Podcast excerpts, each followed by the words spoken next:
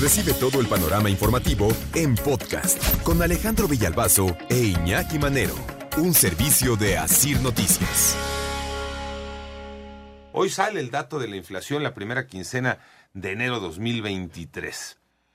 Se ubica en 7.94 la inflación para empezar eh, este 2023.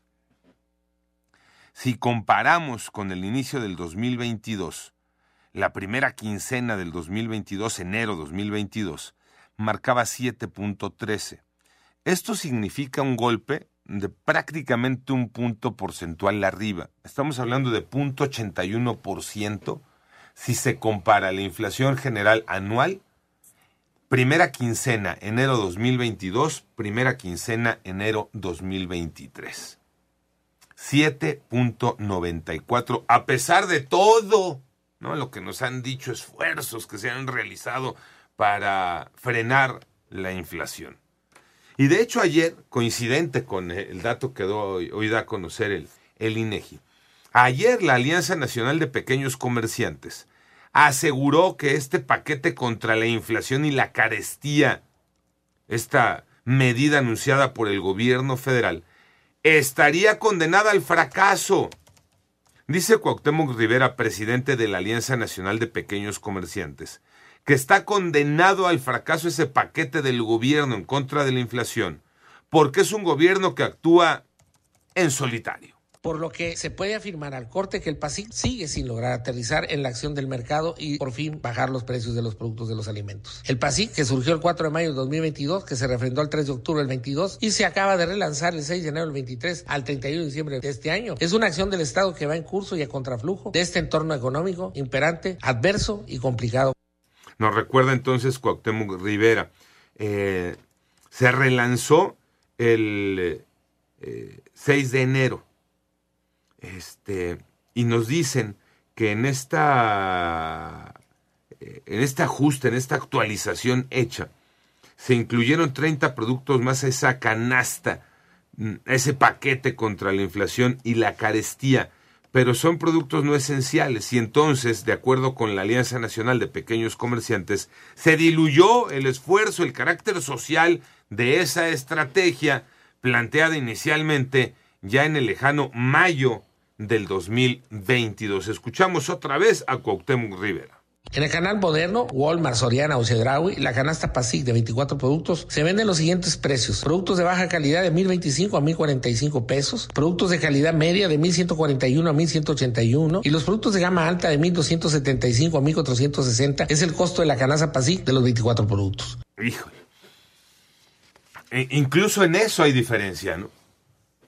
Incluso en eso los... Eh, las canastas o los paquetes son distintos, nos dice la Alianza Nacional de Pequeños Comerciantes, que mm, tratando de hacerlo en paralelo y con eh, el propósito de bajar todavía más los precios, la semana pasada el gobierno anunció la imposición de 50% a los aranceles destinados a las exportaciones de maíz blanco. El propósito de eso bajarle el precio al kilo de tortilla, que durante los últimos eh, años ha mostrado un incremento de hasta el 10%. Es la crisis de la tortilla otra vez. Pero ahorita me acordé, y, y si no, denme un pellizco por ahí. Ahorita me acordé porque creo que la primera crisis que tuvo el gobierno de Felipe Calderón Tuvo que ver con la tortilla. Tuvo que ver con la tortilla. Sí, sí es correcto. Estamos hablando de hace seis y luego fueron los seis de Peña y los cuatro que van, doce y cuatro, dieciséis años. Dieciséis años han pasado y la crisis sigue siendo, entre otros puntos, generada por el precio de la tortilla el precio del maíz y, nuestra debilidad al no ser autosuficientes en la producción del grano, que eso también es otra. Entonces, seguimos dependiendo de la, de la importación de, maíz, de trigo, para hacer nuestros productos. Así es. sí. Pero dicen que eh, esta medida, la imposición de este 50% de aranceles a, los, a las exportaciones de maíz blanco es precisamente para que, es que en esta ilógica del mercado, ¿no? No nos alcanza, pero vendemos. Entonces, para, para que no se venda y se quede en México y con eso se piensa, se va a cubrir la demanda nacional. Pero nos dice la Alianza Nacional de Pequeños Comerciantes, pues ni con eso, ¿no? Además, le estás dando en la madre también a muchas empresas que se dedican a la exportación de, de acuerdo.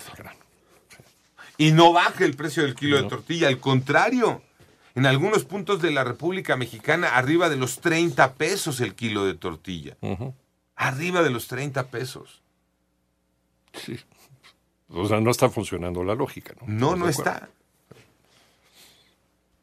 Eh, la Alianza Nacional de Pequeños Comerciantes hizo un sondeo y determinó después de este sondeo que si los programas del gobierno en realidad estarían cumpliendo el objetivo de bajar la inflación, entonces eso no se está viendo en lo que cuestan los eh, paquetes de las eh, famosas canastas hechas. No, y peor tantito, más allá de que no se note en eh, los, este, más allá de que no se note en estos paquetes contra la inflación y la carestía. No se nota en, eh, en ningún eh, aspecto que tiene que ver con precios. Y si nos vamos ya de manera particular a alimentos, la inflación particular en alimentos se fue 13%. Sí tiene que ver con el aumento en los precios de los combustibles. Es algo que tampoco han querido reconocer mucho. Fíjate, me, ayuda este nuestro este, jefe de redacción.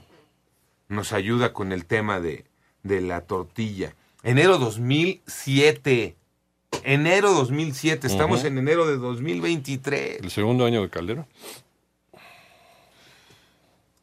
Escándalo con el precio de la tortilla que se disparó hasta 150%.